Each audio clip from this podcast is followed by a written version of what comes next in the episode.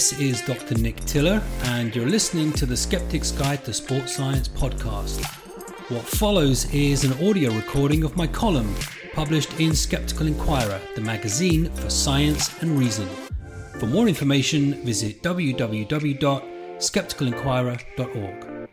As with all articles in this series, a full list of references and a link to the written piece can be found in the show notes.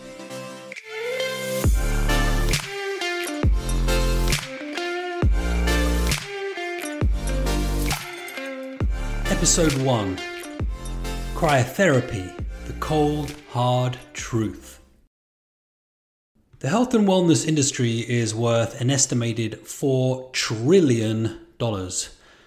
This extraordinary valuation encompasses the sale of health club memberships, exercise classes, fad diets, supplements, alternative therapies, and thousands of other products and practices, all vying for our attention. In this, the inaugural article in the Skeptic's Guide to Sports Science column, I chose to scrutinize whole body cryotherapy. Not only does it illustrate the industry's preference for hype and hearsay over hard data, but it's also marketed on the exploitation of several ingrained cognitive biases. This makes it an ideal case study for the critical thinker.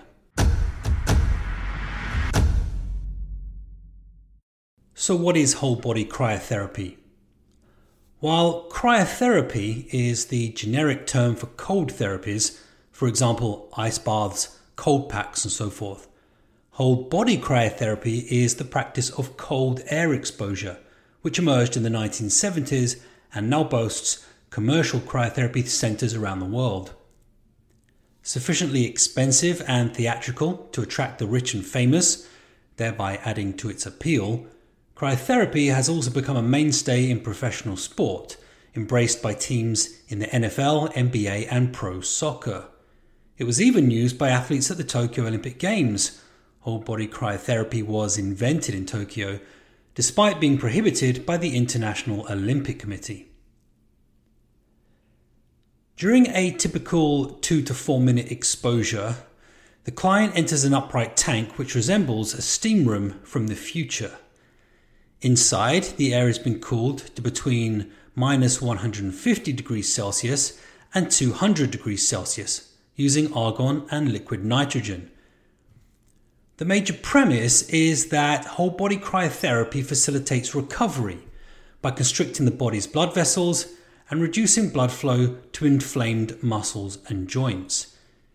In this way, the practice exploits the notion that injuries benefit from the cold the same conventional wisdom that for decades saw ice packs being used somewhat erroneously to treat swollen ankles and sprained wrists.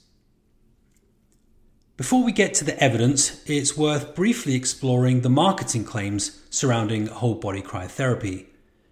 There's the mechanism stated above, but other claims are altogether more extravagant.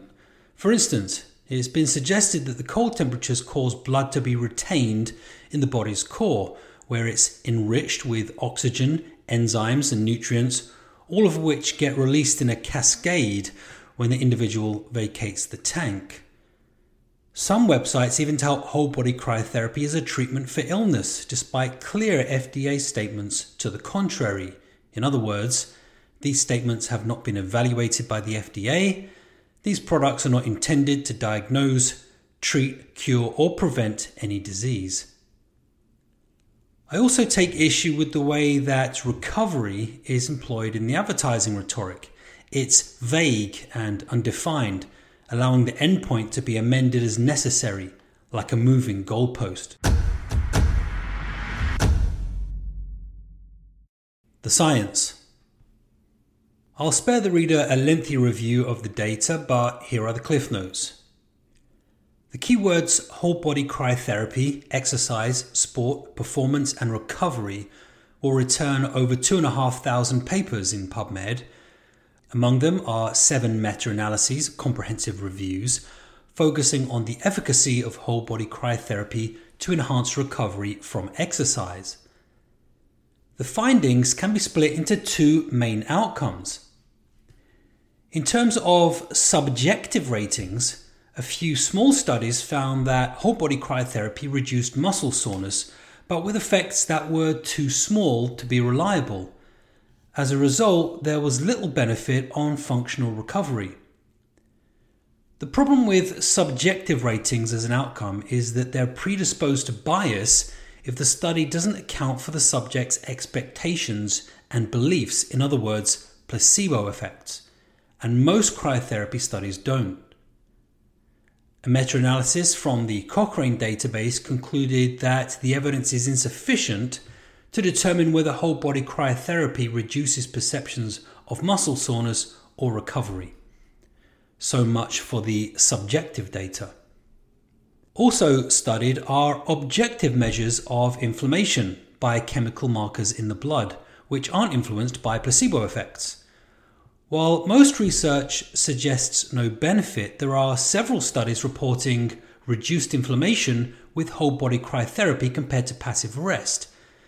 But these findings must be contextualized. First, the magnitude of the observed effects is generally very small, statistically significant, but unlikely to be clinically significant. Second, any effect generally occurred following several days of multiple daily exposures, and given the expense of a typical session, somewhere between 50 and $100, it's unlikely a viable option for most people. Finally, and perhaps most importantly, studies showing positive effects generally compare whole body cryotherapy to passive rest, which isn't a like for like comparison. When whole body cryotherapy was compared to cold water immersion or even heat therapy, there were generally no differences. Even the FDA has weighed in on the research, concluding, quote, We found very little evidence about its safety or effectiveness in treating the conditions for which it is being promoted. End quote. The FDA also warned of potential side effects, including frostbite, burns, asphyxiation when liquid nitrogen is used for cooling. Risks, it says, are readily apparent. There are published case reports to this effect. A generous interpretation of the data would be that small studies show a benefit on muscle soreness and possibly inflammation, but these effects are very small and appear no better than other thermal recovery strategies. A less generous interpretation would be that whole body cryotherapy is an expensive, largely unproven, and potentially dangerous intervention that detracts from more effective and economical forms of recovery. With either interpretation, it's clear that most commercial claims are considerably overreaching. The marketing. Here's the reality check. Despite the immensely unimpressive data, whole body cryotherapy is still wildly popular. This is because, like many other unproven practices, it thrives in a commercial space where science is subordinate to marketing. It's easy to forget that the commercial world doesn't play by the same set of rules that underpin scientific inquiry lax regulations on the products we're sold, allow marketing campaigns to operate relatively unburdened by facts and data, instead, making unproven claims that exploit our cognitive biases. It's also clear that, for many, the scientific literature just doesn't register. These folks are more interested in the powerful images of a celebrity endorsement, the argument from authority, or the fallacious it worked for me argument, the appeal to anecdote, which multiplies product sales without consideration of the objective data.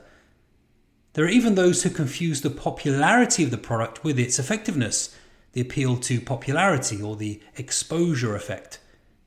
These are all symptoms of a broader problem in contemporary health and fitness, in other words, blunted critical faculties, one I'll be returning to frequently in this column.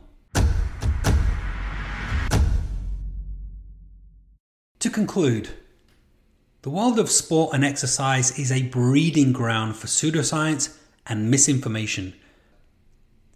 The falsehoods often start here but quickly bleed into other facets of modern culture. After all, while people are spending their limited time and money on unproven fads, they're ignoring scientifically proven modalities that may have genuine benefits.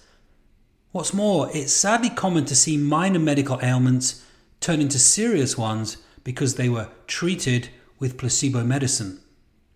Consequently, bad science in health and fitness can have profound downstream implications for population health and clinical practice.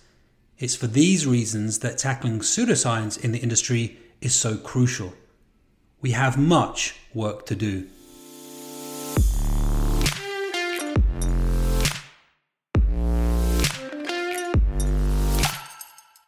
Thank you for listening. If you enjoyed this article, check out my book, The Skeptic's Guide to Sports Science Confronting Myths of the Health and Fitness Industry, published by Taylor and Francis. For more information on this and my other work, visit www.nbtiller.com.